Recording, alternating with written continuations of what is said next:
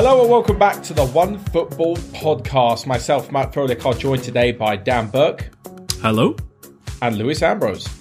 Good afternoon. It was a weekend of goals, excitement, and most of all, touchline bust ups, which I'm absolutely delighted to get into. Uh, Dan, we're going to kick things off. How much is too much argy bargy? That's the, that is a question for me. Was there should there have been more punching allowed, or did they overstep the line in uh, Thomas Tuchel versus Antonio Conte? Well, I mean, it was all very funny, wasn't it? I had a great laugh sitting on my sofa, uh, a little bit hungover on, on Sunday watching that unfold. But, uh, you know, I think those two guys watching that back will be probably feeling pretty embarrassed, or at least should be. It was all all very unedifying behaviour. I mean, th- these are people's actual dads that are getting involved in this kind of thing. It's all a bit all a bit pathetic, wasn't it, really? I mean, uh, I'm not sure what the, the dispute was to begin with when, um, was it when Tottenham equalised the first first time it sort yeah, of flared up? sort of he was giving it a bit of a big un to, towards Tuchel. And uh, and then at the end, obviously the handshake was was pretty ridiculous as well. I mean, Tuchel, I, I felt like he was the sort of aggregator, the main one there. He sort of he strikes me as the sort of person who would have like a dispute with a neighbour over like a tree overlapping onto his property or something like that. You know, he's that kind of guy, isn't he? He seems like, and that that handshake, it was all very sort of performatively offended uh, Yeah. at the end. But I, yeah, like I say, I enjoyed it very much. I just. Uh, I I just feel a bit embarrassed on their behalf, really. Yeah, what did you think, Lewis? Were you? I, I imagine as an Arsenal fan, sort of saying, you know what, let them go at it. They've both dropped points. You're happy days for you. Um, I mean, I'd rather see Tottenham drop as many points as possible. uh, but you know, uh, yeah, it's. Uh, I don't know. Like, I, I, I sort of thought I could sort of see a little bit more what Tuchel was getting at. It's all obviously very embarrassing, the pair of them. Um, but yeah, I guess Conte sort of kicked it off a little bit, celebrating in his face with the first Yeah. one, and then yeah, like at the end there, where it's a bit like, well, if you're going to shake my hand but not look at me, does the handshake really count? And Tuchel obviously took offence to, you know, I I don't know.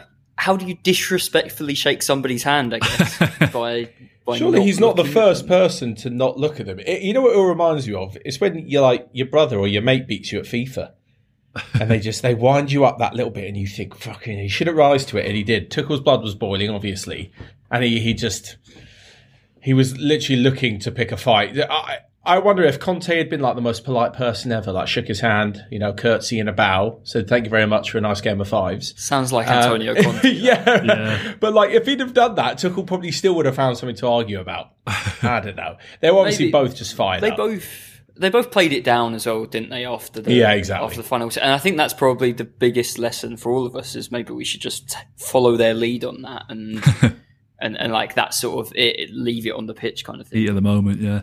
Did um, did only Conte get a red card at the end? no, they both got it. Oh, I think only it, right. the cameras caught only Conte's. Right. Um, but yeah, I, I think they both got it. I don't quite know how the managerial fines work. I, th- um, bans even. I think it's just one match. I One believe. match. Uh, Obviously, Um, Tuchel should have just yanked at his hair instead.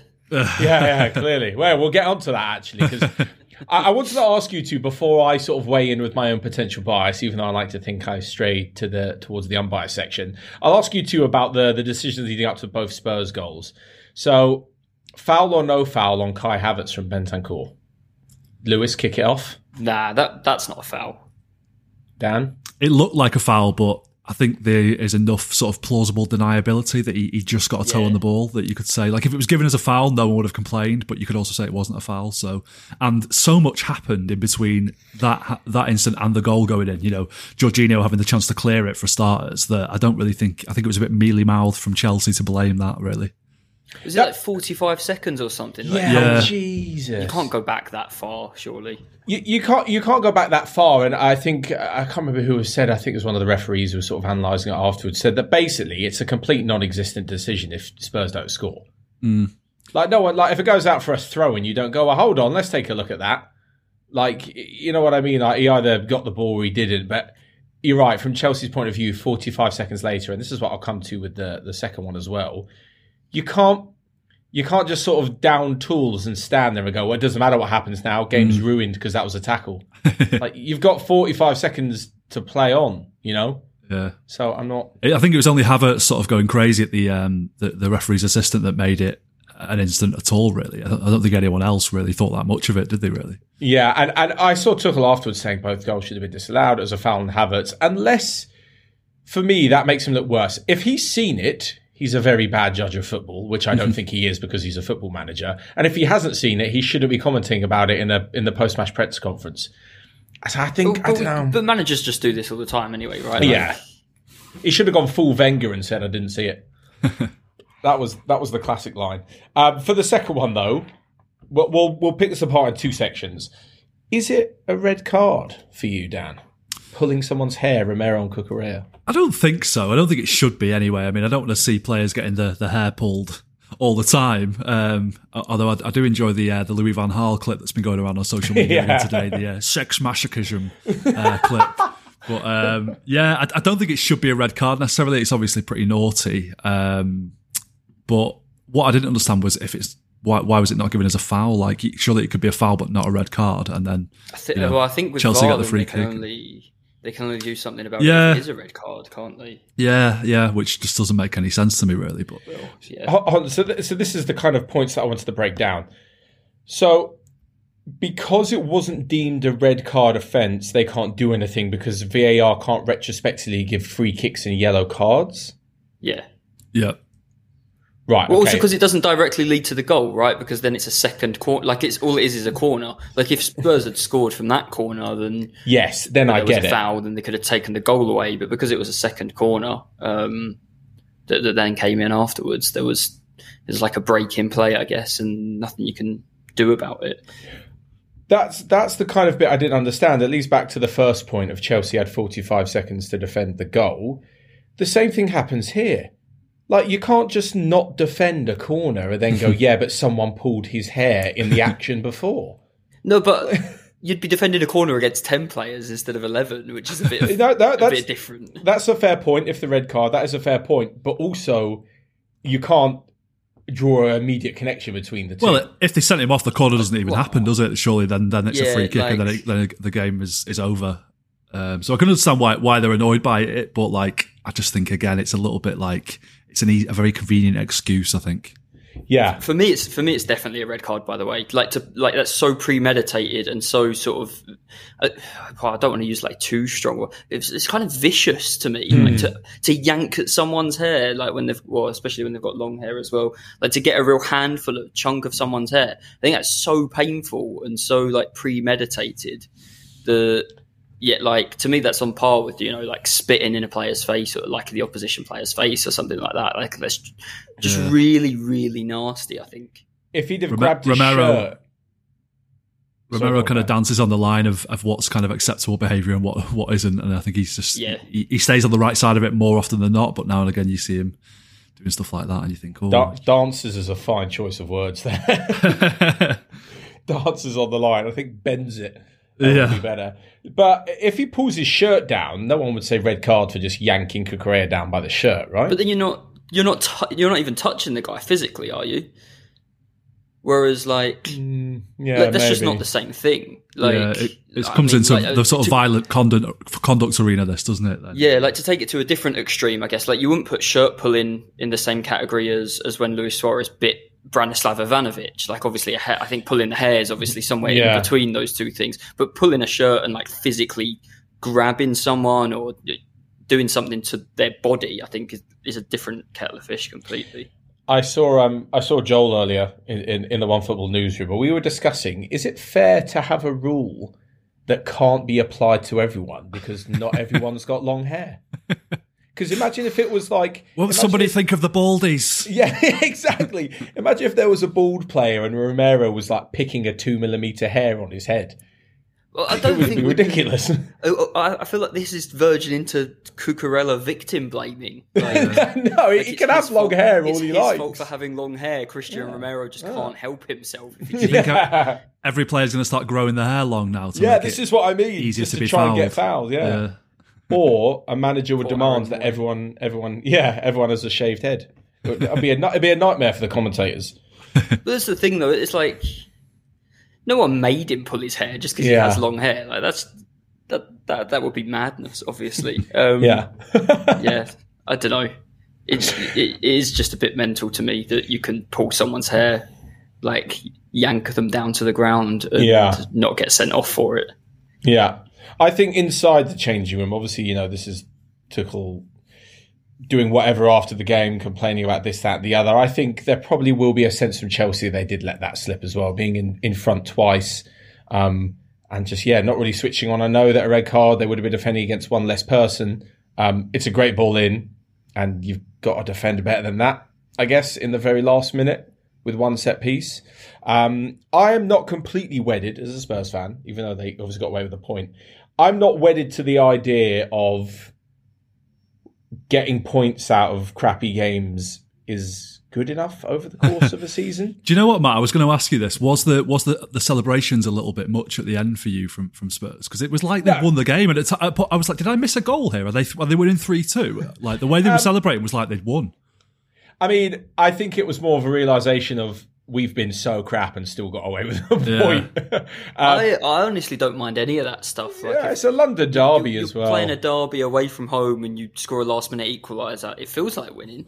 Yeah, yeah, yeah exactly. You know, I know they, who the happier of the two fans were leaving the stadium. yeah, yeah, and I guess that's the other side of the coin as well. Like Chelsea fans going home yesterday would have felt like they'd lost. Yeah, yeah. Sorry, I'm being a bit celebration police there, aren't I? I apologise. Yeah, oh, bloody hell. Can't we just have any more fun, Dan? well, it's uh, it's one win in 38 for Spurs at Stamford Bridge now, Matt. So. Oh yeah, we'll keep that ticking over. Yeah. I, I honestly wonder what happened the next time. The next time Tottenham win, it just I can't I can't imagine it. Anyway, there was um uh, a bit uh, from Carlos Lopez, who wrote into the podcast. Of course, you can get involved as well by emailing us podcast at onefootball.com. Uh, Carlos said there's a weird conspiracy that Anthony Taylor costs Chelsea points every time he refs their game. I, I looked at that quick stat, and last season he ref Chelsea six times, and there were six victories for Chelsea. so I. I'm not quite sure. I mean, I mean, I don't get me wrong. I'm not saying Carlos said that. There was conspiracy saying Anthony Taylor cost this, cost that. Um, yeah, there was six wins out of six for Chelsea, so they can't claim that. And uh, on the other side, he took charge of Spurs four times last season and four wins for Spurs. Um, so something had to give yesterday, either way. Um, I like the idea, like that, that it was Anthony Taylor. That I'm not saying that he did like a perfect job or anything, but it was him specifically that cost Chelsea somehow. When, like, if you want to argue with the first goal, that there's maybe I think an offside is. Oh, I was going to come back argument. round to that. What do you think?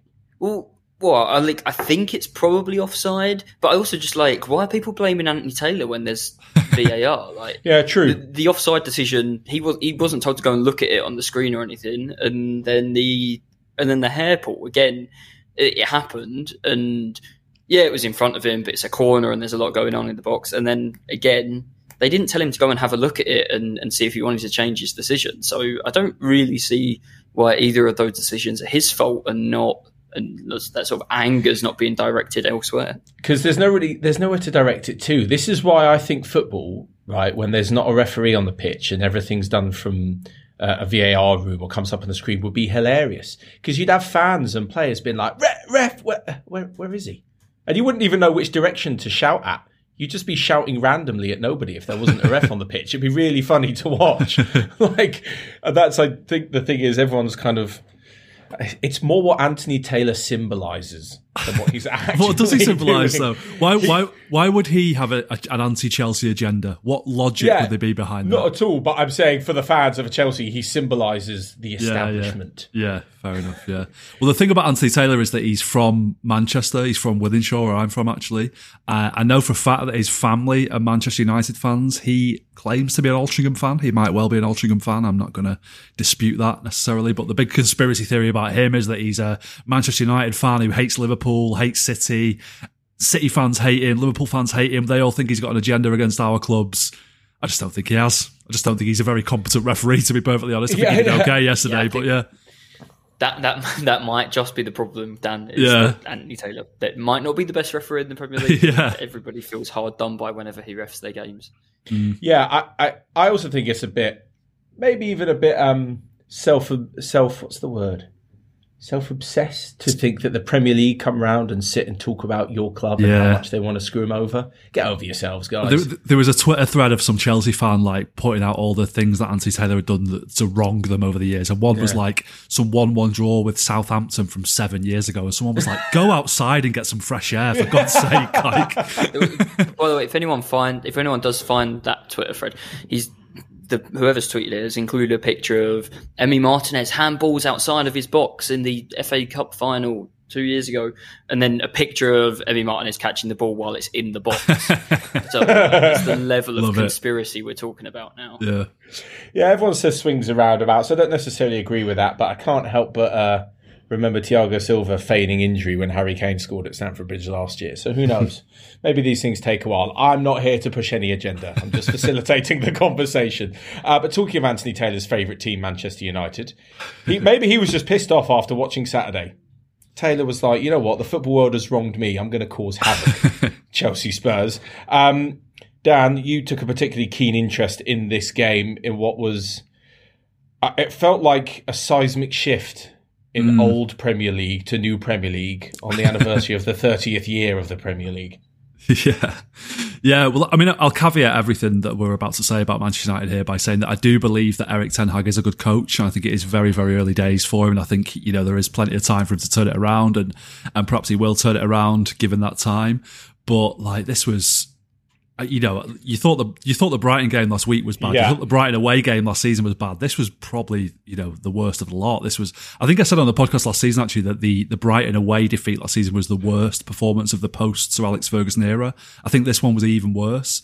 And I was thinking while, while watching this game, I don't know if you've ever seen that film, um, the Aristoc- the Aristocrats, not the Aristocats, not to be confused with that. Oh, the, I like that film. the Aristocrats is a film where uh, loads of different comedians tell the same joke, and they all add different details to it to make the joke uniquely funny oh, each course, time. Yeah, I know it. Yeah, and you, you think how could the same joke be funny over and over again and keep getting funnier, and yet somehow it does. And that's kind of Manchester United in the past like ten years. You just think it's got as funny as it can possibly get. It can't get any worse, and then somehow they just keep digging themselves down into this this hole even further. And yeah, I mean, I, unfortunately, I, had to go to a, a friend of our, ours wedding, uh, so I only missed, I only saw the first half. I missed the whole second half of this game, and, and thankfully there were no more Brentford goals. But that first half was just like I was on the floor at times. It was it was ridiculous. I just schoolboy error after schoolboy error. Yeah, and I don't. There was just sort of small things like Luke Shaw not being goal side of the mm. for the was it the third goal, the fourth goal. I just just getting a run on him, and you're two versus two at the, at the back of a corner uh, on the on the when you're trying to uh, when you've got an attacking corner. Just common sense. Have one more back than you need to. Yeah, there was really seemed to be a lack of cohesion in that team, and yeah, we felt, we uh, spoke last week, didn't we, after the Brighton game about saying maybe he needs to needs to drop Eriksen a little deeper, yeah. someone who can take the ball off the goalkeeper and, and sort of distribute possession like that. Like shouldn't give it to him when somebody's right. Yeah, yeah, true. That's it. And, and, there are, I think there are like quite interesting parallels between T- Ten Hag taking over at United this summer and when Guardiola took over at City. And of course, everyone knows one of the first things that Guardiola did was identify that Joe Hart wasn't up to the task of being able to play out from the back. They signed Claudio Bravo. That didn't really work out. They corrected the mistake by signing Ederson the following summer. And I think like they've got to realise that David De Gea playing out from the back is not going to work. So you either get a new goalkeeper or you, you find a different way to play because it's just not going to work, is it? At the same time, I do think like that was a pretty, a bit of a hospital pass to Eriksen, but I think Eriksen could have done a little bit better with it as well. Um, but I, it, it just felt like to me that we should be looking at it. It was almost the stupidity of it. Like it didn't work before. Yeah. They messed up before and they got away with it. I think there was a free kick given away. Yeah. And then the goal happened from the exact same movement. Like, at what point do you put it into the player's brain that that sorry that you charge the players with saying, guys, you're professional footballers as well. something isn't yeah. working, right? Change it up a bit. Go along once or twice. Don't keep doing the same thing. And I think this is where uh, Lewis, you could probably play the devil's advocate here and switch it up and give us all the Brentford praise because I thought you were going to say defend David De Gea. no, no, no. I, I, I, sort of maybe not devil's advocate, maybe gave us the opposing view that Brentford were clinical with it. Brentford saw, you know what, they're going to keep pissing around with it at the back. I might as well push Eriksen full on here and see what I can get. And there you go, you get a lovely goal from it. But I think massive credit has to go to them. Yeah, like a mix of clinical and, and a little bit of luck as well, because obviously the ball the ball still has to bounce your way. Yeah, I think you saw Old Trafford the week before. Brighton had a couple of similar situations to that second goal uh, on Saturday, and I think Trossard especially was was pressing up high on on I think was Fred last week playing in that position, and the ball was lost, but maybe just didn't quite bounce for a Brighton player, and, and United could could clear it at the second chance, uh, or the ball bounced out wide, and, and, Brighton then had to sort of build an attack from a different position instead of just picking up possession straight in, right in front of goal. So Brentford a little bit of luck. Also, just watching the game last week, I think I saw Ben Mee speak about that uh, after the game and say we saw the way that they played and they struggled with this last week against Brighton.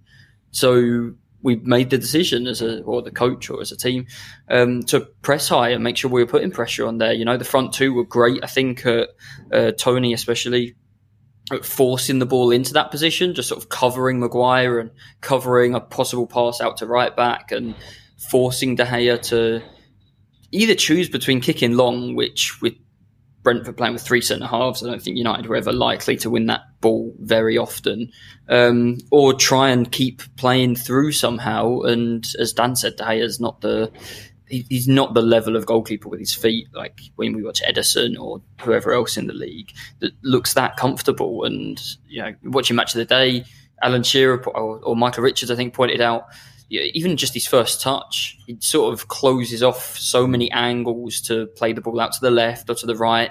And Eriksen, if he doesn't want to go long, Eriksen's the only pass that he's actually got left.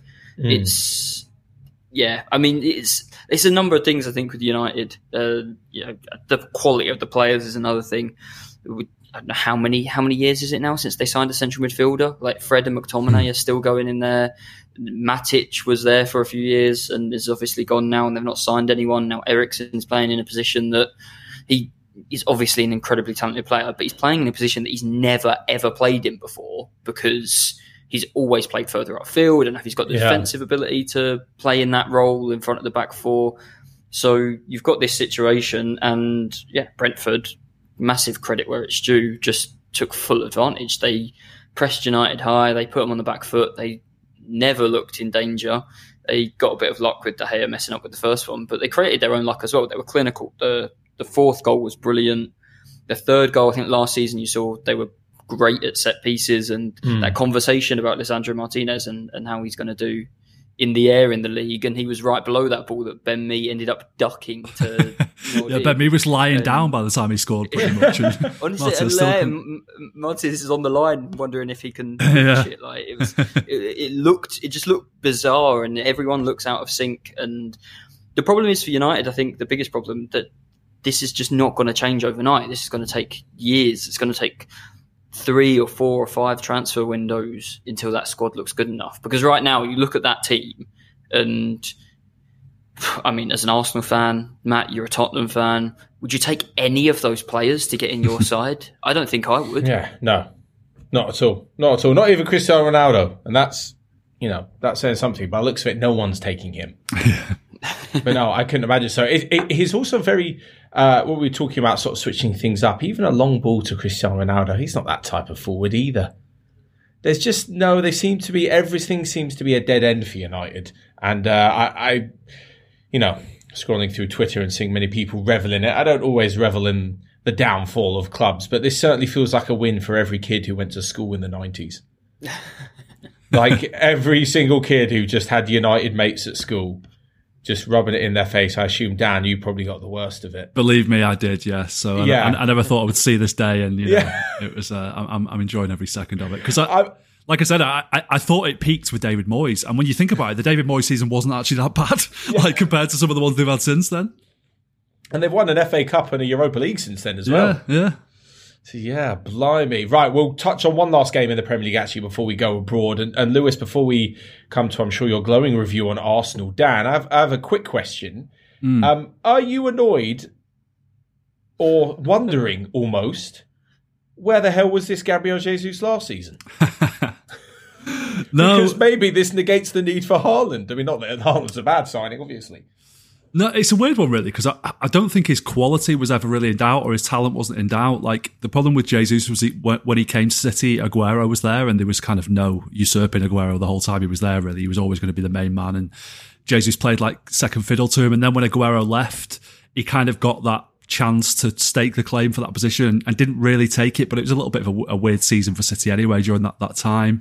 Um, and he never really had sort of a good run in the team in that position. Whenever he played, he was good. You know, even if he played out wide, he, he was always good, very committed, like good quality and, and good, good application.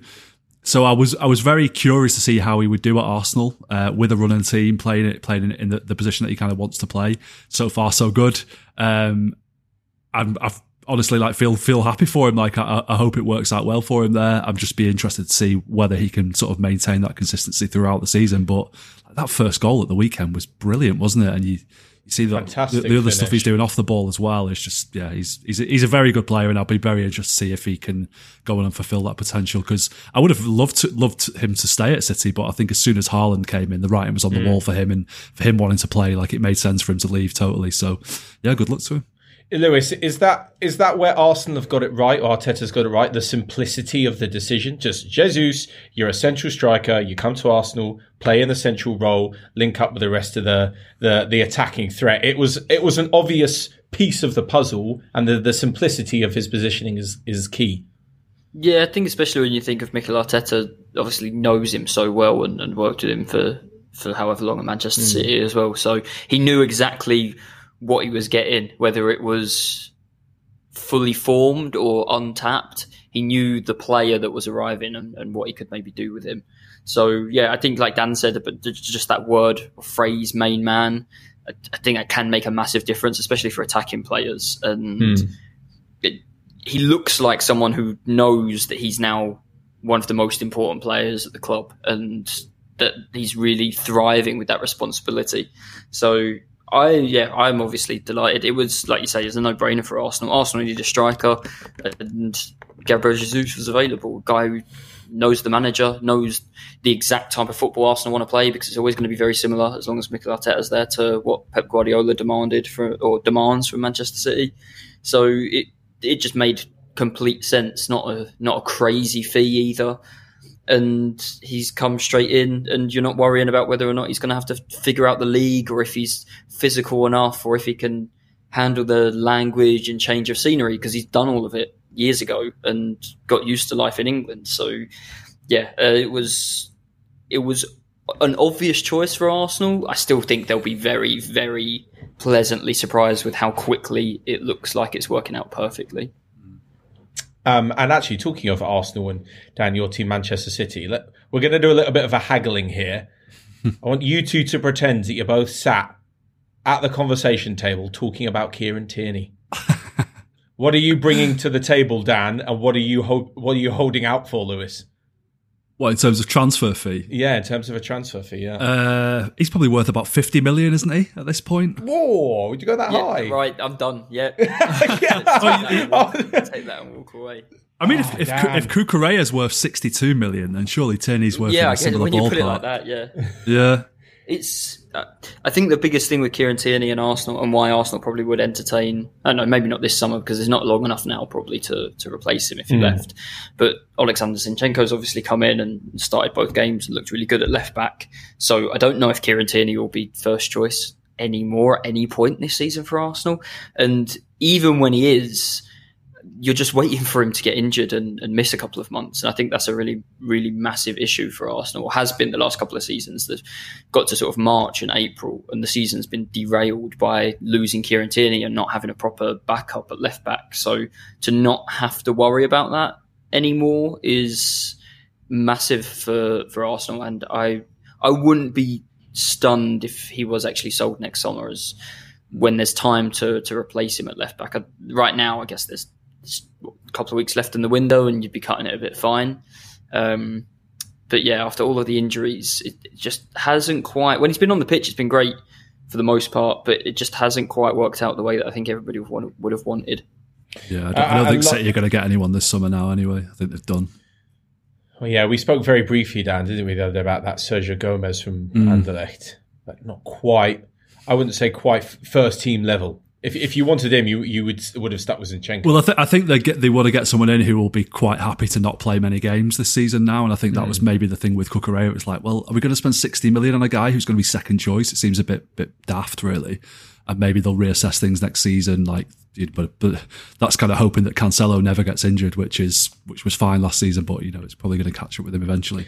I mean, to be fair, Chelsea have done the same. They've spent 110 million on Cucurella and Chilwell, and one of them's going to sit on the bench. yeah, true. Yeah. So, um, Lewis, last touch on Arsenal. Ben White at right back. I mean, it's obviously not ideal with Tomiyasu injured, or I think he was on the bench against Leicester, I believe. Yeah, yeah. Uh, Tomiyasu. Um, are you convinced about Ben White right back, or is that more of a um, more of a need of Arsenal's in the last few weeks. So it's obviously difficult to get it done late on. No, to be honest, I think that's another one where it's worked out really well now to have William Saliba. So last season, obviously, Arsenal were playing Cedric at right back when Tommy Tomiyasu was injured, and the the difference in level was so clear to see. Um, and you don't really get that with Ben White, who I think had a solid first season last year and, and has played all right so far the first couple of games this season as well. I think you know something Arteta spoke about, and when you mentioned Cucurella obviously being linked with City, Tierney similar in that way as well. Like the, it's so crucial, I think, for some of these managers to have players who can play in multiple positions or, or slightly different positions. Um, you see that obviously Arsenal this summer. Zinchenko, Gabriel Jesus can play out wide. The players they've targeted have generally been players who can play in multiple positions anyway. And I think Ben White falls into that category. Arteta talked about you know him playing as a right back essentially at Brighton in a back three and, and shifting out to the right flank for them uh, before Arsenal signed him. So it's not completely alien to him. It's basically a back three anyway, with with the way that he plays, and then you've got Saliba and Gabriel, and then you've got Saka on the right, and, and Zinchenko tucking into midfield from the from left. It's not really you know, him playing as a left back, so I think it's quite a natural position for Ben White, and Tomiyasu is also a fairly defensive right back who, who won't get up and down and, and won't offer too much in the final third. So to have players, and again, you know, compared to Cedric last season or when Tierney was coming out and you're playing Nuno Tavares or at times even Granit Xhaka at left back, it, just to have those options that don't mean the way the whole team has to change is really, really good. And I think we're already this early in the season seeing the, the benefit of that. Arsenal, sort of that bad run last season, kicked off that, that lost fourth place, if you like, kicked off at Crystal Palace with um, with Kieran Tierney out on the left and with Tomiyasu out on the right. And now we've played two games this season, played pretty well in, in one and really well in the other one without Tierney and Tomiyasu. Those injuries aren't killing the team anymore. Absolutely. And you wanted to take us as well, Lewis, abroad to a bit of an interesting game in the Bundesliga this weekend at newly promoted Werder Bremen. I believe newly promoted yes, yes. yeah, newly promoted. I know what I'm on about. um, hosting Stuttgart in a two-all draw, including a last-minute equaliser from, unbelievably, Oliver Burke. honestly, would you believe it? I, I, I, honestly, the last time I heard he was at Sheffield Wednesday, or was that me making that up? Uh, United. United, Sheffield yeah. United, even. Oh, I've just pissed yeah. off both sides of Sheffield. Unbelievable. Right, talk us through this one. Well, yeah, just um, this one and, and Schalke, Borussia Mönchengladbach as well, the other promoted side. So mm. both promoted teams played at home this weekend and, and both scored incredibly late equalisers to draw two all, um, having both been 1 0 up in the Bundesliga. I just think it's always a really good thing for a league when, when the promoted teams come up and hold their own and look like they're going to be able to hold their own for, for a whole season. So, yeah, Bremen went 1 0 up really early. I think, you know, for anyone interested or anyone who wants to keep an eye on the Bundesliga a little bit this season, they have in, in Niklas Füllkrug and Marvin Ducksch a really, really interesting and, and complementary front two. They've got a really good coach as well, uh, Werner, who was at Holstein Kiel for a few years before and twice nearly took them to the, the, Bundesliga for the first time in their history, playing good football, playing, you know, pressing high, but keeping possession and, and really trying to build from the back and players popping up in different positions, really fluid. So it'd be really interesting watch to see how Bremen get on. It's like it's been a big boost for the Bundesliga to I think to have two massive clubs who were obviously relegated the season before come straight back up. It's always nice to see those big names and those big clubs sort of where you think they belong. So yeah, and, and then on the other hand, in this one, uh, like you say, Bremen one 0 up, went two one down, scored in the last minute, but playing against a Stuttgart side who nearly got relegated themselves last season, but another one who's really, really interesting to watch as a you know, as, as, someone who enjoys like the tactical side of the game. And mm. I'm really glad that they've stuck with with Pellegrino and Matarazzo, even though they nearly got relegated last season. They, they had a horrible time with injuries. I think one of the most interesting players in Europe the year before was was Silas um, Mvumpa, and he was out almost the entire season. I think he played sort of seven or eight games, yeah. almost all of them from the bench, and, and didn't score a single goal last season um, after doing his ACL. So you know he's he's back in the side. He started both of the games so far this season. He scored to put Stuttgart 2 1 up at the weekend. And there's, yeah, a lot to watch from both of these sides, I think, as the as the season goes on. It really could be anything for either of them. And, and for Schalke as well, uh, in that other game that I mentioned. They could mm. end up in a relegation battle, they can end up very comfortably in mid table. Um, and yeah, it's going to be, I think it, it's shaping up to be a pretty unpredictable season in the Bundesliga if you ignore first place. And it always comes with nice that caveat, yeah. yeah, but it'd be nice to see how, how all yeah. of these teams do because I think they're really interesting and, and there's a lot of talent there. Uh, sorry, go on, Dan. I was just going to say what I um, well, I enjoyed a, f- a few things about this game. The the Füllkrug header for the first goal was fantastic. Like it was, yeah. a, it was like a, a, header that was like a shot. I really enjoyed it. And the Endo shot for the sec for the the Stuttgart equaliser, the first one was great. And um, I, I love the fact that the commentator, the German commentator, pronounced Oliver Burke's name correctly because I've I've obviously have the same name and uh, whenever I go to like the doctors here, or I get an appointment, uh, I get like a, a, parcel or something like that, or I have an appointment for anything, I always get uh. Uh, people say it, and I've just I've just sort of embraced it now, and just sort of even started saying it myself when I go into like a doctor and say, "Oh, Daniel Burka." Um, so I'm hoping that if Oliver Burke has a successful time at Bremen, he'll become like a household name in Germany, and then people will learn how to spell the name properly, and I'll I'll get my name said properly. That'd be nice. Oh my god, that is the best reason I've ever heard to like randomly support a player. That is yeah. my fingers, unbelievable. My fingers are crossed for you. More for you Thank than you. for him, but yeah. my fingers are crossed either way. unbelievable. I did also see in the Bundesliga uh, this weekend that Jamie Bynoe Gittens grabbed his first goal for Dortmund. Um, it just seems like Dortmund pop up with more English players than English clubs do uh, at the minute. Absolutely bizarre. They seem to be just sniffing around Manchester City's training ground, as I believe he's another City yeah. uh, product, a bit a bit like Sancho. Um, it's weird how having a player like him be the next big thing makes Bellingham then sound old, which then makes Sancho sound old. But all of them like 23 and under. I think Bellingham, Bellingham was only 19, right? And I think Bynoe yeah, is 18. Bellingham's 19. The Bynoe Gittens turned 18 at the weekend, so he was 17 when he scored. Uh, oh on, my god! On Friday night, and Youssoufa Moukoko came off the bench and scored for Dortmund, also 17 as well. So I think uh, Jude Bellingham posted, tweeted after the game. Um, like the, his a picture of him like grinning, jogging away from them, celebrating the goal. It's just Moukoko and, and Bynoe Gittens mm. in the background, and he tweeted like, "My son's delivered tonight." 19 years old. Yeah, that'll um, that'll make all of us feel very, very old. Oh, and they've, got uh, Uncle Anthony Modeste up front now as well, haven't they? Of course. Oh, yeah, yeah, really getting that age average yeah. right back up again. I like to think. Are you happy with that signing, Lewis? um. I, I, think Dortmund would obviously put in a really awful position with everything yeah. that's happened with Sebastian Haller and having paid over 30 million um, all in for Haller. Mm. There obviously wasn't money left to go and sign somebody else. So to to pay a few million and, and get somebody again who knows the league and has you know scored 20 odd goals last season. Um, Modeste obviously isn't the, guy that Dortmund want, and I imagine he'll come out of the team and, and share that role with with the likes of Moukoko or maybe Donyell Malen as the season goes on. But to be able to sign someone with a bit more experience than those players for a few million this late in the window, I don't think you can complain really. Yeah, I think it's a really good, really smart move. Yeah, it's it's it's got a bit of a better Braithwaite deal feel to it. You know, that was a bit that was a bit last minute difficult for Barcelona a few weeks. I mean, it's the sort of thing that Man United are struggling to, to sort out. Isn't it? Yeah, exactly. Jamie Vardy nice being linked United. today. You see that? it's a little bit Odion Ighalo maybe for me. yeah. um, going to United a couple of years ago. Oh God, yeah, blimey, that was uh, that still is for United such a bizarre position. We said it on Thursday. If they'd have actually sorted sorted it out when they signed Ighalo, they would have signed someone proper for the future, and now they'd have him. but they don't. Yeah, anyway, they went and signed Cavani instead. exactly, and, and, then Ronaldo. Yeah, you'd you'd think there'd be some deeper long term thinking there at some point.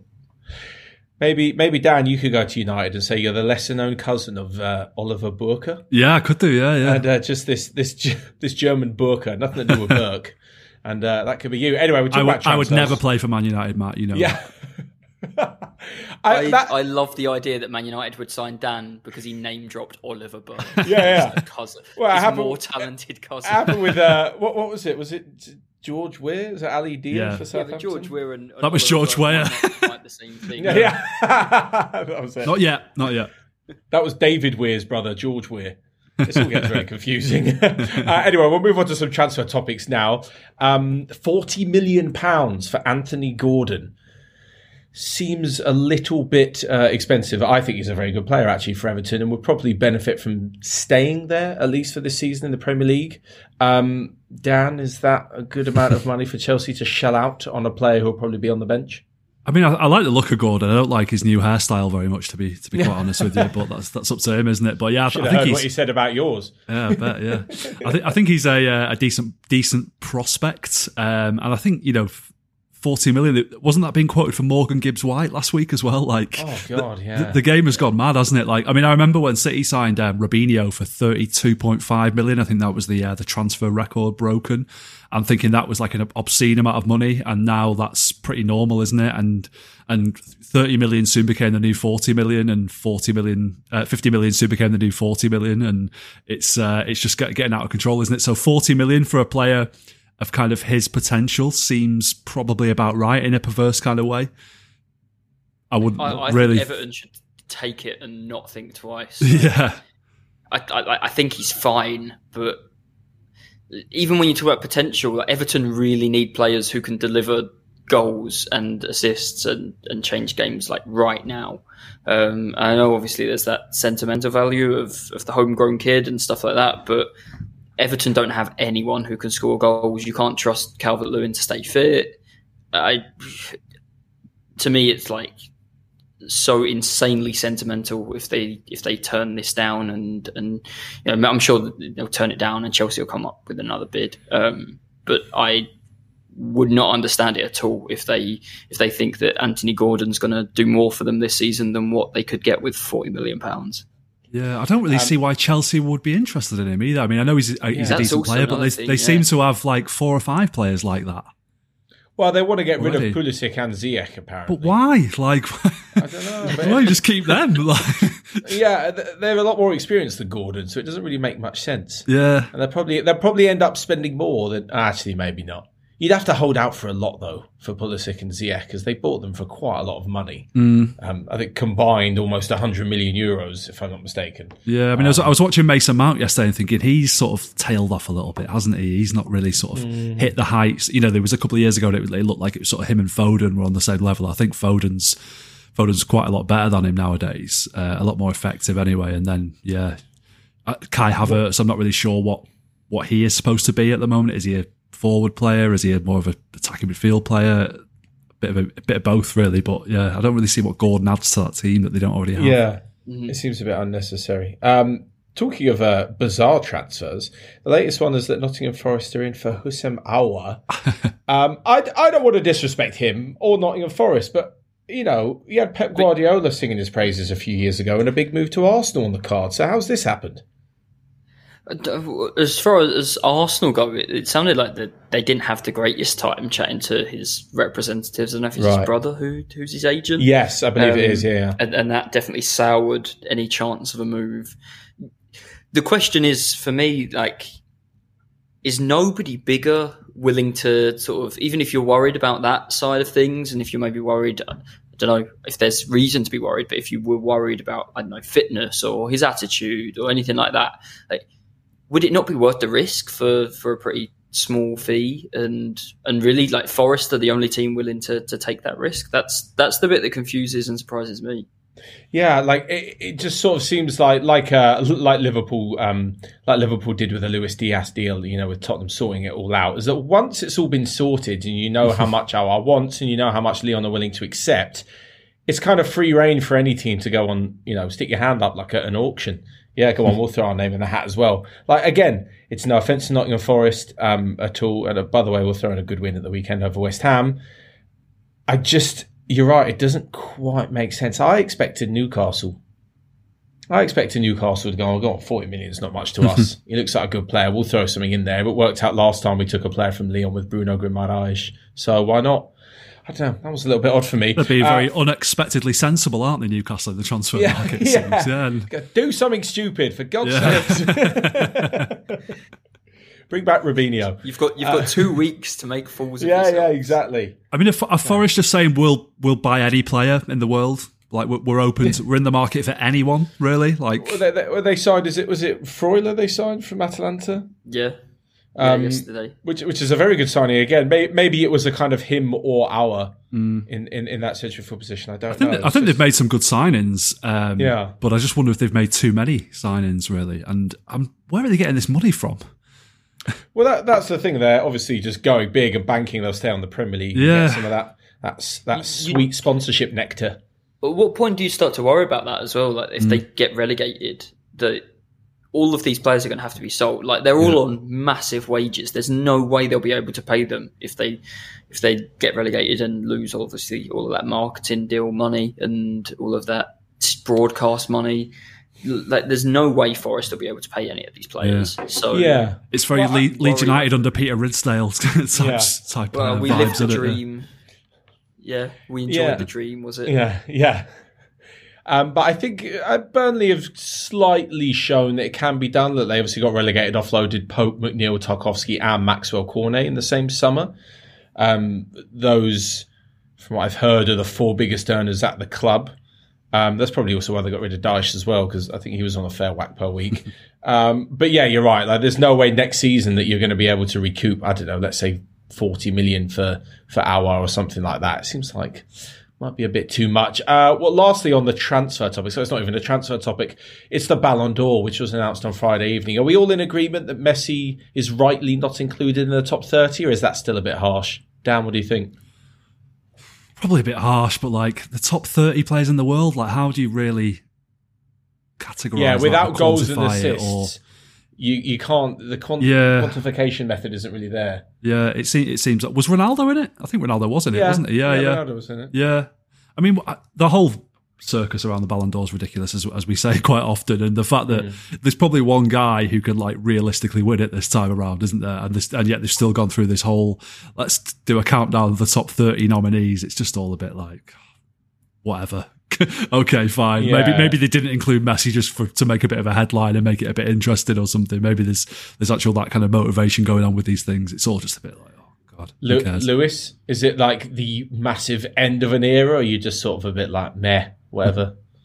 I think that I think that era ended a few years ago, really, yeah. didn't it? Like Messi was still probably a couple of years ago um, the best player in the world, but he was the best player in the world by such an enormous margin before that. And then the last few years, it's actually been a bit of a discussion. So, yeah, I, I, I don't think we've been sat in the same era for a few years now, anyway. Um, probably since Ronaldo left Real Madrid. Um, probably going back, yeah, sort of four years to when that mm. happened. Since that sort of duopoly was was a little bit broken up. Um, is he in the top thirty players in the world? Yeah, uh, I mean, if Rafael Leao is, then like no offense to him, yeah, yeah, yeah, But but if he is, then yeah, I'd still rather take Lionel Messi. Um, but also, like, yeah, just to echo what Dan said, it's sort of it's a big shrug of the shoulders from me. All of this stuff. Yeah, it doesn't quite make sense to the top thirty because so what? You put him in and he's number twenty six. Then what? You know, only, only ever anyone cares about the top three, and Benzema's probably going to win it anyway. Yeah. Anyway, we'll go through. Uh, actually, Carlos Lopez, who was messaging us earlier about the Anthony Taylor nonsense, uh, also said, "Is there any interesting conspiracy theories about the Premier League that you've heard of, or maybe that you even think of that you're just sat at home and they're in your head?" Lewis, have you got one? Nothing that I'd like to broadcast. No. okay, that's behind the paywall.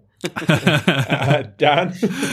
All I can really think of is this. Uh, there's been some chat in recent years that, uh, like, maybe City just pretend to be interested in players to kind of con United into buying them. yeah, and, and watching Fred and Maguire at the weekend in particular, I was like, how the hell was City ever interested in these two? Like, what were they thinking? Like, it can't, it can't have been real that. Um, so yeah, that's that's the only one I could really think of. And my only one is that this fixture supercomputer's got a bit of secret coding in it. Oh, uh, yeah. Sometimes they're they're throwing things up for the for the spectacular, for well, the outrageous. It's no coincidence that there's always like a big six fixture every Sunday, isn't it, and stuff like mm. that. They, they always obviously make that, and like You know, there never, was the thing. Never opening weekend or last weekend of the season. Yeah, yeah. like there was the thing um, with the, the in the Bundesliga, the, the, the Berlin derby on the first game of the season. Yeah. You would never see that in England, would you? I, I was thinking that was mad. And what's even crazy is that it wasn't even the big game. It was the, the half three Saturday afternoon kickoff yeah. In the yeah. Bundesliga. It wasn't even its own special event. I don't know. That was pretty mad. Anyway, the last bit for today's podcast is that we have uh, JB who got in touch on Twitter.